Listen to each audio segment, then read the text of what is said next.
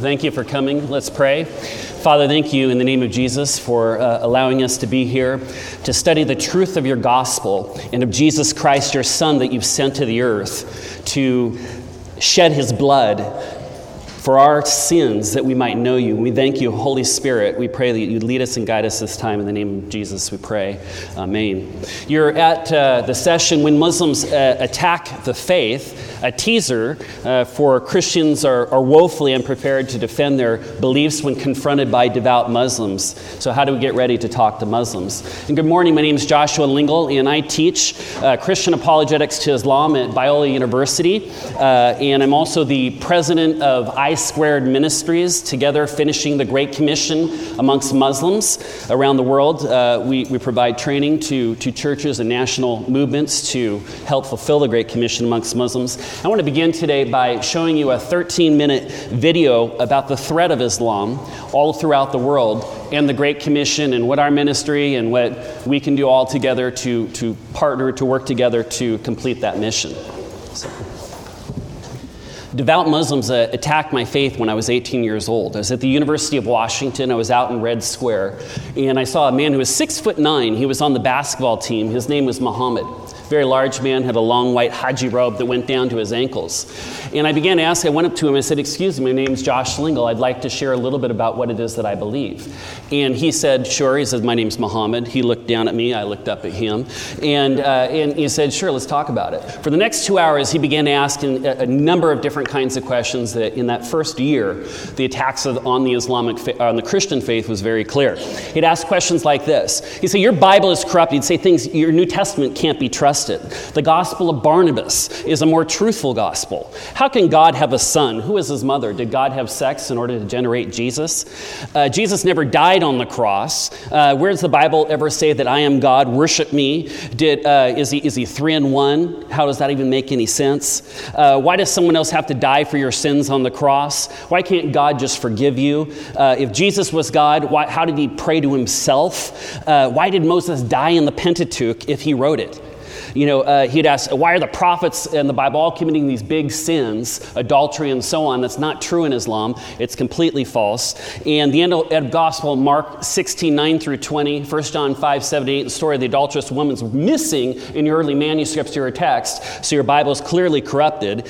And you have seven fewer books than the Catholics. So you, the Christians, uh, corrupted your book from the Catholics. And, uh, you know, he'd say things like Islam is the straight path, Muhammad's the final prophet to mankind. Uh, he's prophesied hundreds of times in your Old and New Testaments. And uh, he, he, began to go on and say the Quran is, uh, is, is the same. There's not a letter or a dot or a vowel that's different from east to west. A matchless miracle, the Quran, is Allah has preserved His word as opposed to the Bible. It's a scientific miracle. And more and more about these kinds of things about Islam. It's a, it's a peaceful faith and so on. It's simple, not complicated, unlike these contradictions in Christianity that uh, comes from a failed, immoral uh, Western society that the Bible has basically produced. And so that was basically what he did. Then he did this. He got on his knees after about two hours. He did this and he said, You get on your knees and you call down fire from heaven from your God, and I'll call down fire from heaven from Allah, and we'll see whose God is God. Now, I came to Christ through Young Life, and my leaders never taught me how to do that. So, but here was the deal is that God spoke to me at 18 years of age. I'm looking around, seeing a lot of university student kinds of age in here. At 18 years of age, and gave me my life calling. He said, Son, he said, I've called you to study out everything you can about Islam and to train up the global church to target the Muslim world. And so there could be people in here today that you didn't even think about coming to cl- this class or anything like it, but the Holy Spirit may intersect with, your, intersect with your heart and speak to you. So I was challenged by these kinds of questions. I wanted wanted to be ready. Uh, my attackers were pushing me back to the foundations of what it was that I believed. And they were going at these endless polemical attacks while Islam is presented in idyllic, glowing terms as being true. I was surprised by the intensity of these Muslims. I was su- surprised at the questions that they asked. They were trained and equipped for this discussion, but I had no preparation. And this is so typical of so many interactions between Muslims and Christians around the world. Since those days, I've extensively studied Islam at six universities University of Washington, Harvard Law School, uh, University of London, and others. Uh, J.P. Moreland and uh, Bill Craig were uh, at Talbot and so on. Uh, J.P. was a mentor of mine and so on. but I've studied in these different uh, institutions and taught thousands and thousands and thousands of people around the world to, uh, in missions with Muslims and to confront Islam. And we've learned that there's three, three if you're taking notes, uh, that issues that basically that de- debilitate Christians in these situations. Number one, the fear of persecution and suffering. That's, that's one of the ones dealing with Muslims. The, fear, the fear of persecution and suffering at the hands of Muslims. Two, not knowing enough about their own faith, Christianity. And three, not knowing enough about Islam. Now, there's four steps that you can take to be ready in these attacks. Step number one prepare for spiritual warfare. Prepare for spiritual warfare. Make no mistake, dealing with Islam puts you in the center of a fierce spiritual battle. The biggest demons on the earth, the biggest demons in the world, are in Islam, holding captive more souls than any other religion, false god, or ideology anywhere. It's the biggest. Paul tells us in 2 Corinthians 10, verses 4 and 5, that the weapons of our warfare are not carnal, but they're mighty in God for pulling down strongholds, casting down arguments and every high thing that exalts itself against the knowledge of God, bringing in every thought or, or ideas into captivity to the obedience of Christ. Islam raises arguments and exalts itself against the knowledge of the true God our job as Christians is to warfare against Islam with spiritual weapons. These weapons are in the realm of love and learning, in the, in the area of knowledge and ideas, in the area of thoughts and arguments. Make Jesus Lord of your life. If you're not discipled, get discipled. And then learn the answers to the questions Muslims ask you. Step number two don't fear suffering. Don't fear suffering. The New Testament was written by suffering Christians, written to suffering Christians for suffering Christians. That's who it's for. And the Bible explains all, everybody that's in this room and throughout the nations, it's Christians, all who wish to live godly lives in Christ will suffer persecution.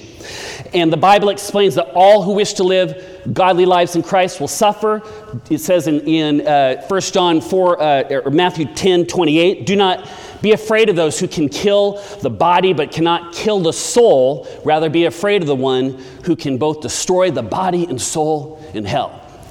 And finally, in 1 John 4:18, it says, "Perfect love drives out fear." On the other hand, the Quran says, quote, in Surah 8, Ayah 12, chapter 8, verse 12, says, quote, I will cast terror or fear into the hearts of those who disbelieve. Therefore, strike off their heads and strike off every, every fingertip of them, end quote.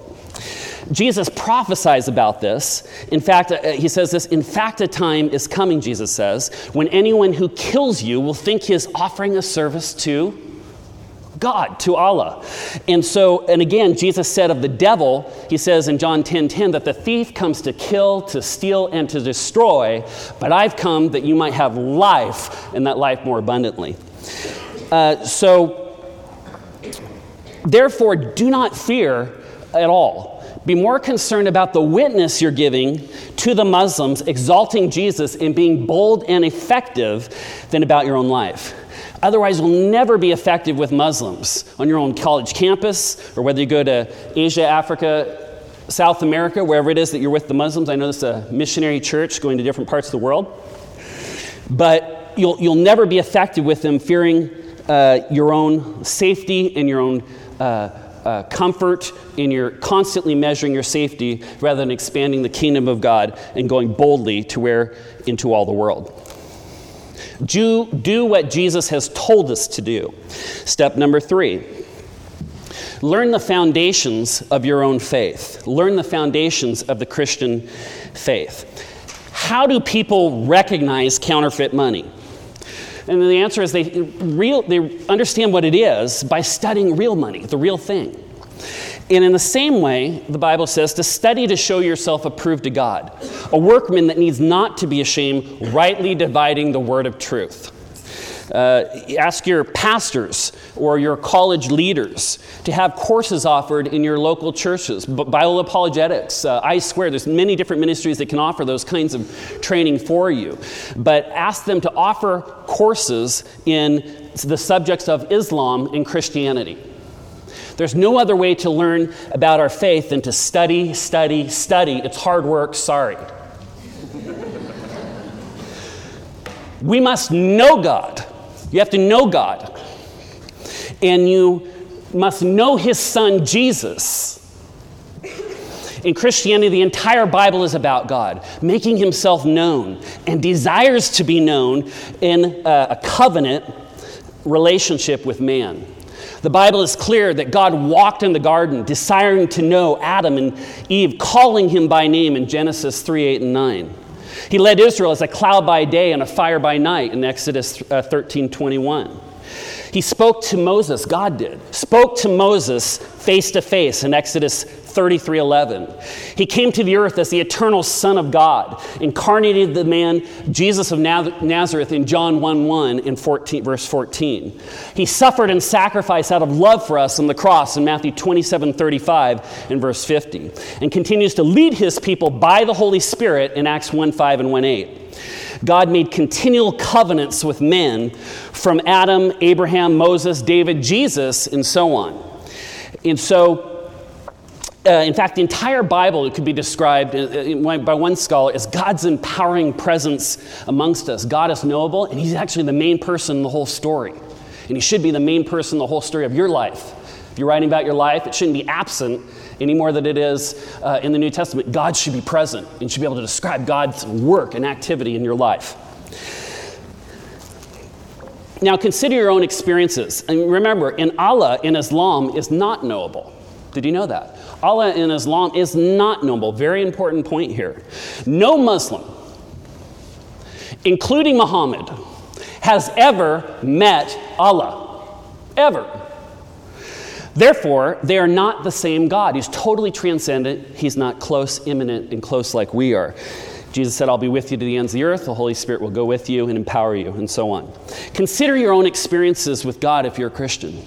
Is God not a God who is knowable? Does he not speak to you, his disciples, in John 10 27? Does he not lead you by a spirit in Romans 8 14? Are we not to bear the fruit of the Spirit as in Galatians 5 22 to 25 and manifest his presence with signs and wonders from those that follow with those who believe, as in Mark 16 17, 1 Corinthians 12, 1 Corinthians 14, the whole entire book of Acts? Millions of Christians around the world are experiencing these, uh, these things day by day. So be sure to share your testimony with Muslims and, uh, and that you, when you're sharing the gospel, and share about the part of you knowing God and how God knows you and how you've related and understood God and how He's led you. In Islam, it is simple blasphemy to speak about Allah uh, as knowable in a personal relationship with man.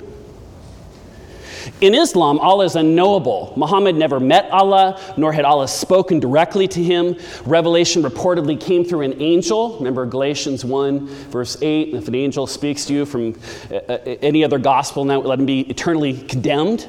So he was spoken, Muhammad was spoken by an angel that contradicts the historical first century witness in the Bible. So this separates Christianity and Islam forever. Is God knowable? Is God knowable? Is he? Do you know him today? Do you? Do you? Do you know? I don't see anybody. Nobody. Anybody know him today? Anybody ever had God lead you by His Spirit? Any, anybody ever had God speak to him? Speak to you? Okay. So all of that, all of those experiences, God's activity and His continuation, His power, His leadership in our lives and uh, in His mission. God is knowable. In Islam, this is impossible. For Christians, it is absolutely possible. It's the center of the gospel. God is the gospel. What, why perform all the religious acts when at the end of your religion, You don't know your God. Allah. And so, also, Muslims reject Jesus as the Son of God. So, we as Christians must know who Jesus really is. Was Peter right when he said, was he correct when he said that you are the Messiah, the Son of the living God? In Matthew 16 16. Consider the importance of this belief. He who has the Son has life. He who does not have the Son of God does not have life. 1 John 5 12. Whoever believes in the Son has eternal life. So that's very important. But whoever rejects the Son will not see life, for God's wrath remains upon him. John 3:36. Jesus is called the Son or the Son of God 77 times in the first century. 77 times in the first century New Testament. Jesus was crucified. Salvation can be known in John 3:16. Uh, uh, salvation is by faith and not by works. There's only one God.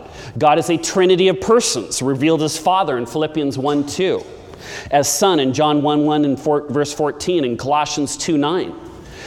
And the Holy Spirit is God in Acts 5, verse 3 through 4. Also, Jesus showed up to his disciples and showed them what it actually means to be a human being in covenant relationship with him in Matthews 5, 6, and 7 on the Sermon on the Mount, which is the core center, central text for all of, all of your disciplers that are discipling you. That's the core text that they should be discipling you in. Or should we have to wait 630, 600 years after the time of Jesus, his earthly life, believing in one man, Muhammad, that's what existed 600 years after the time of Jesus, that's when Muhammad's on the scene, to learn from Muhammad that Jesus is, he's not the Son of God. He was neither crucified nor killed, as the Quran says.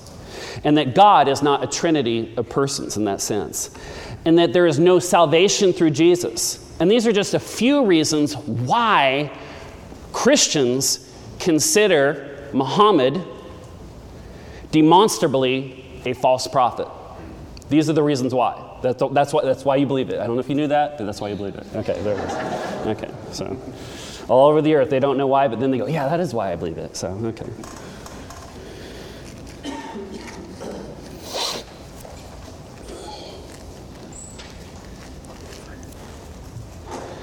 In Surah 4, Ayah 171, listen, it says, the Quran says, quote, say not three. Desist, it is better for you. Allah is one, only one God. Far be it from his glory that he should have a son. No, think about it. No historian would accept information coming 600 years after the time or an event as, as valid than what was written during the lifetime of the eyewitnesses of that event. Nobody would do that. No historian does that. All historians agree that Matthew, Mark, and Luke and the New Testament witness are the earliest first century writings available for Jesus Christ. No historical scholar, Christian or secular, uses the Quran for information about the life of Jesus. There's 93 verses in the Quran about Jesus. Nobody goes to those. Nobody. Secular Christian. Why? because they're not historical. Because the Quran comes at least 632 years after the life of Jesus, and that's debated in scholarly debates, but more about that later. And the more you study the scriptures, the more you'll be anchored in the truth. Now, Unfortunately, many so called evangelical Christians are replacing truth with heresy. I'm switching subjects here. When doing missions to Muslims, and I'd like to briefly touch on something that you may not have heard about, but it's very important for you to understand uh, so, so, that you will be uh, understanding what these things are. In Christian missions to Muslims today, uh, they're called insider movements. It's something that we called uh, Chrislam. This book here we just put out, uh, 25 chapters, 18 professors and scholars uh, put out Chrislam. We sold 2,000 copies in the last five weeks. You can only get it on our website. I brought 15 copies, there are the last 15 available. So if you want that, uh, we have to republish it again. So it's available for you. But some of the examples here include missionaries who are saying that for a 22 year, 22 page paper, that you can say the Shahada, a Christian can say the Shahada, there's only one God, Allah, and Muhammad's his prophet, as a Christian. that uh, there, there are what are called Bible translations. Christians are saying Muhammad's a prophet in some sort of way.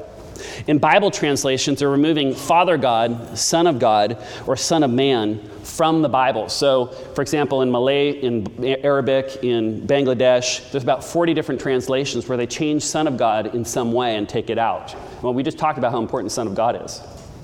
So, this, this is a, a central to salvation, yet they're taking out of the Bible. So, I translate them back in my chapter on Islamizing the Bible, back from Malaysian, from uh, Arabic and from Bengali back into English so people can say, oh, they're calling Jesus Prince or, or Isa al Masih, Jesus the Messiah, but it's not the same as eternal sonship. For Father, they're calling him Lord or Guardian. Well, how do you have a Trinity if you call God the Father Lord and Guardian? So, what's happening is an attack from the faith, the Islamization of Christian missions to Muslims is happening in our generation. And it's the Christians that are actually a part of, in the name of contextualization and missiology, is, is adopting uh, uh, these, these kinds of approaches, and they're completely. Uh, theologically wrong. so uh, don't do that. Don't change the Bible, and don't use and don't and don't cut all their finances. You know these people people that are doing this. Uh, Dr. Rick Brown from SIL Wycliffe. I wrote uh, I wrote on, on him, and others. They're, they're, they're, they're the people that you would think from all the major reputable Christian organizations, you, you would know. If I mentioned them all, you would know them all. These are the people who are actually some of them are involved, and so you have to assess those things. So, this book was the first book ever written on that subject after about 30 years of people developing these things. So, converts will, uh, or believers, they'll call themselves Muslims, not Christians, or Muslims, followers of, Jesus, of Isa. Uh, insider converts are encouraged to continue attending the mosque as a central place of Islamic prayer. So, they don't go to the church, they stay in the mosque. So, how do you ever disciple people in a mosque? Um, the convert prays the Salat as he does with Muslims, bowing towards Mecca and so on. Uh, he says the Shahada, affirming Muhammad's prophethood. And, and, the Christians legally become Muslims uh, in that context. And so, you know, some of them even suggest going on Hajj or pilgrimage. Um, I could tell you more about this, but these important areas, especially theologically assessing it, is looking at, you know, the changing of the Bible. I don't, does anybody in here change the, think it's okay to change the Bible, Father, Son? I hope not. So, uh, but basically, you know, change the Bible, father and son. You should never do that. Okay, I mean, you know, first, you know, first year Christians know that. You know, and you know, the thing is this: is that people died, suffered, been burned alive, cut in half, cut in two, all over the world because they believe in the Son of God. They may not know a lot, but they know that that he's the son and they trust him so you know where th- this is a very important issue to address and to, to be up on um, Step number four, moving on. Deepen your study and knowledge of Islam. Study the early origins of Islam so you can counter the idyllic ways that Muslims present it. Is Islam actually the straight path? Is it what the simple and pure way in contrast to the contradictions of the Christians and a failed, immoral, technocratic Western society that it's produced, the Bible's produced, and so on? So, to answer that, here is the actual history of Islam. And you guys, all over the world, people have never heard this, but i am I'm a scholar in the early origins of Islam. That's my area, and, and textual criticism, radical Islam, and so on. But basically, it's this. In 622 AD, and I have about 200 references here for every single issue I'm going to mention. so, um, uh, 200 references total, not every issue 200 references. So, total 200 references. So, uh, but in 622 AD, Muhammad had a mere 100 Muslims convert to Islam when he migrated from Mecca to Medina, and Allah, the Islamic God, instructed him to warfare in the way of Islam. By Muhammad's death, uh, 10 years later in 632 AD, Arabia was entirely Muslim. The majority of pagans, Jews, and Christians were killed, converted, or chased out of the Hijaz. Western Arabia, Hijaz is Western Arabia, Mecca and Medina, those two, those two cities. Now, these were not defensive battles, as some Middle Eastern studies professors and Muslims and so on will say, that, that as, as they present. But two thirds of these battles, uh, as you look at them, the 86 some odd battles that, that Muhammad was involved in within 10 year, a 10 year period, um, and the Muslim soldiers. They were, they were uh, offensive battles, uh, pl- uh, plundering pagan tribes. The earliest surviving uh, recorded biographies of Muhammad report these 86 battles. So if you go to the Life of Muhammad, translated in 1955 by Oxford Press, pretty good press translation, uh, by Alfred Guillaume, uh, republished in 2002. You can find it on Amazon for 25 bucks. It's a 900 page book. So this book, I have all my, gra- all my students have to read it. So. So, this earliest surviving biographies report uh, these 86 battles and are replete with uh, killings.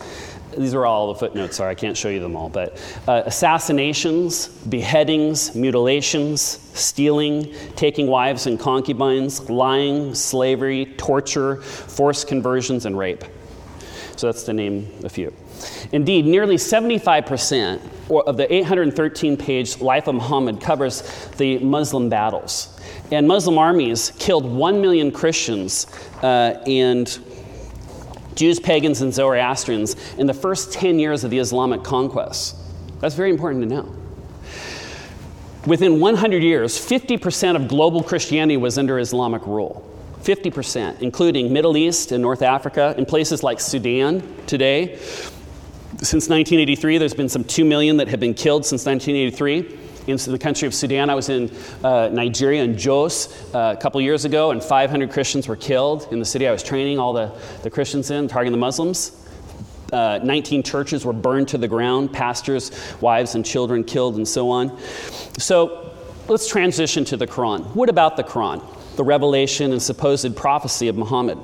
Now, we're told commonly by Muslim scholars such as Maulana Maududi that the Quran contained the word of Allah. In it is preserved the divine revelation, unalloyed by human interpolation of any kind, unaffected by any change or loss to the original. Later in the same work, Maulana Maududi, the creator of modern Pakistan, uh, he, would, he would have been an inspiration to uh, the Ikhwan, the Muslim Brotherhood, and Osama bin Laden, and people like that.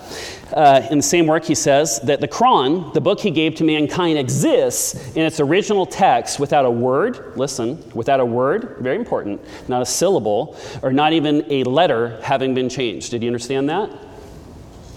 Now, is this true? Now, Abdu, who's here with me, said, said, make sure you tell them that only two or three scholars in the world even know about this information, because that will be, make it real interesting for them. But you're about to see uh, Arabic manuscripts that people have never seen before. Go ahead. So let's let, just look at the, one of those things, just, just simple, and, and assess Maududi's uh, words the missing vowel and the dot. Dr. Arthur Jeffery uh, shows us thousands of textual variances from the Islamic traditions between uh, the Quran and the manuscripts in his book, Materials for the History of the Quranic Text, published in 1937. Early Quranic manuscripts do not use many vowel points and dots compared with the modern manuscripts by which today's Quran is based off of. The Quran today is based off of a 1924 text from Cairo. Did you know that? Well, that's very important to know. When Muslims are looking at all early manuscripts and doing textual criticism, it's very important to understand the Quran itself and compare apples with apples and oranges with oranges. Now, if these dots were added later, how is it that they come down from Allah, preserved by a matchless miracle? Uh, so, for example, you can see here, this is the 1924 text from Cairo here, and this is the Fatha Dhamma Kasra. Those are the dots that are, are the uh, slashes, the short vowels above and below the text. But you'll also notice in these early texts here, this is what are called the Hijazi uh, Qurans. Uh, they're the earliest Qurans that do exist. And uh, uh, as I said, only four people actually work on these Qurans on actual manuscripts around the world, but they don't actually have these actual variances here. So, um, uh, if you look at these, you can see that the missing dots and vowels are above and below the text. You can just, anybody, you don't have to know Arabic to know that. You can just see it. So the ah, the e, the u sound is all, is all missing. And likewise, you can see where it's highlighted, that these, these yellow marks, that there are long alephs, long lines like this. There'll be one or so missing in the text. So that's just a letter assessing what Maududi and other scholars would say. I could show you about 60 quotations from Muslim scholars that say the Quran's perfect. Okay, so um, let's move on. now, their holy book, uh, other, other manuscripts show missing words, uh, multiple word variances, and have entire chapters missing in the middle of the text. So, their holy book, as the Quran, does not hold up to their own standards, yet they apply the same standards to our Bible. Among the more interesting variances are several uh, that come from the same page of an ancient Quran, one of which is a multi word variant, uh, and others that are shown below. This one is actually one that's shown where you can see Allah. Uh, uh uh, is it, they forgot Allah in the middle of the text. So he had the scribe, you know, that's kind of sad. You know, you forgot God, you know. And so, you know, so you, you come back and the text is there and he wrote back in the word Allah in Arabic. Uh, so uh, if we can move on to the next one. Um, in, in, this one, it, the, it, the uh, end of the surah in Surah 67 skips Surah 68 and 70 and then goes straight to 71. So obviously, then uh, a text critic would put in the early manuscripts, you say, not in early manuscripts. No, this is devastating for 1.6 billion Muslims. Okay? So maybe the Shiites would not have as much of a problem with it, but for the whole 85% of Osama bin Laden, radical, 300 million radical Muslims, and so on, this is a very important issue. So, um, if there's even the smallest discrepancy between our biblical manuscripts, they call them corrupted. The claim of the Quran, quote, the claim of the Quran in, is, in Islam in general is perfection in preservation by divine decree. That's the view. In a text which is only valid if it's preserved for all time, and multitude of, a multitude of divergences is unforgivable. As for biblical manuscripts, we have substantial, substantial, reliable texts preserving the life and works and the words of Jesus. All manuscripts, all holy books have variances in their text. The problem is, is that the Muslims' view of inspiration is that if there's any variances, their Bible's corrupt or their Quran's corrupted. Now, where, where, do, where are Muslims actually? Where's the challenge for Muslims today? In 1908, Dr. Samuel Zwemer underestimated the Muslim challenge, saying that Islam would die out in 100 years under colonialism. At that time, there were 230 million Muslims in the world, with only two, uh, 28 missionaries actually working amongst them.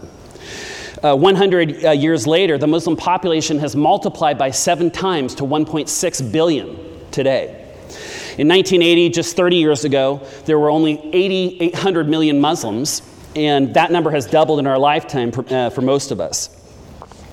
Um, in nine years, Islam will surpass the total population of global Christianity, both Catholics and, uh, and Protestants combined. There's already today twice as many Muslims as there are Christians. So, unless the global church finally takes up the challenge and takes the Muslim challenge seriously and begins to resource transnational global Christianity, disciple and train and deploy and evangelize the Muslims, we're not, we're not going to fulfill what Jesus said. Only 15% of Muslims actually speak Arabic today. Uh, Islam is predominantly an Asian religion with 1 billion Muslims that are Asians. Did you know that? The Asians need to understand that that there's 1 billion Muslims. So Islam is primarily an Asian religion. You have to get that. Uh, in places like Indonesia, Pakistan, Bangladesh, and India are each 120 to 200 million Muslims. Uh, Muslims represent a majority population in 57 nations of the world. There are 40 huge populations of Muslims in minority nations. Uh, Muslims are in every country of the world. 40% uh, of all unbelievers on the earth are Muslims. So Christians have to, every single one of us has to be trained to reach them. So the need is massive, and sadly at present, there's only one missionary for every 420,000 Muslims in the world, and 38,000 Muslims die and go to hell every day. In the past 20 years, 30 million Muslims have moved into the West with 6,000 mosques that have been built in Europe alone. $87 billion has been spent by Saudi Arabia for their mission of Islamic jihad and the Islamization of the West. To put this in perspective in Christianity, what the Southern Baptist denomination spends, the largest sending group, U.S. sends about 130,000 missionaries in the world, what the Southern Baptists spend on missions, Saudi Arabia spent in, in an entire year, Saudi Arabia spends in just three days. We need leadership, we need resources, training, and organizations. Organization. Muslims are doing a, a, good job of attacking and reaching the Christians with 1.6 billion Muslims in 97 nations. You can be certain that the Islamic challenge is coming your way, if not already here. Uh, prepare yourself so you'll be ready to hold out the word of life for Muslims who desperately need a savior and need your relationships. The biggest problem in the world is not radical Islam. That's not the biggest problem. The biggest problem in the world is nominal Christians. And if you're nominal, you're the problem. We have to be making disciples. Nominal Christians are not involved in the Great Commission. Nominal Christians are not making disciples. They're not preaching the gospel. They're not doing what Jesus said to do. And that's the main thing that a church makes is a disciple that can fulfill the Great Commission. We cannot wait 20 more years. We can't wait 20 more years or 30 more years for everybody to get involved. People need to get involved now. If Jesus is King and Lord and gave us the mission, we need to follow him. The church has all the resources, the money, training, gifts, the Spirit's power. Just looking at this conference here with William Lane Craig and JP and all these people around the world, some of the top guys are here, but we have the people to be able to target the Muslims and to learn from, uh, learn how to reach them. Out sharing the gospel on a Friday night, a Saudi Muslim approached my evangelism partner saying, Do you remember me? He says, My name's Muhammad. I became a Christian after uh, the one night you shared the gospel with me. And out of the back of his pocket, he pulled out a baptism certificate. This is a year later.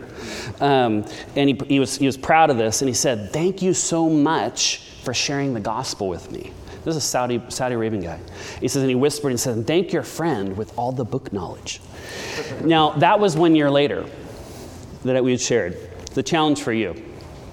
Over the past 30 years, more Muslims have come to Christ than, in, than all 1,300 years combined previously. Hundreds of thousands of Muslims are becoming Christians today.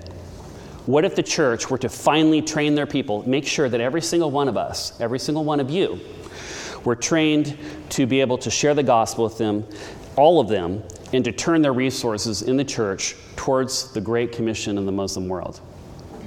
What if we were to do that finally and complete and fulfill the Great Commission? Next slide. This is the book uh, Chrislam that you can uh, get. There's only 15 copies left. There's no more printed.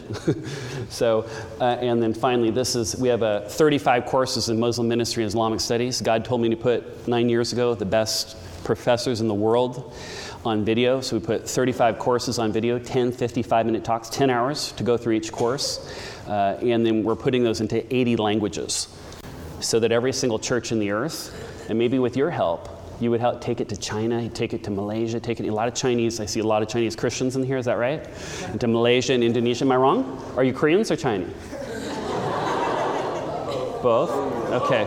So we need. I was just with David Cho in, in, in the hundred largest churches in in, in North in, in uh, Korea, and we were talking about with the, with the very top leader of each of those churches, biggest churches in the world, how do we complete the Great Commission amongst the Muslims? It's the biggest challenge.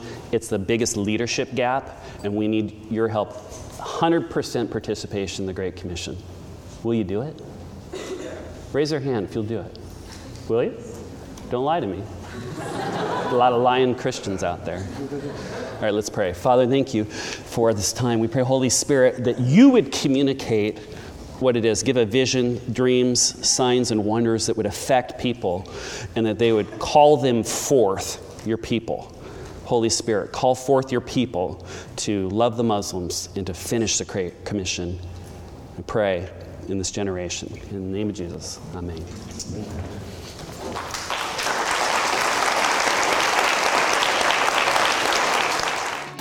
Biola University offers a variety of biblically centered degree programs, ranging from business to ministry to the arts and sciences.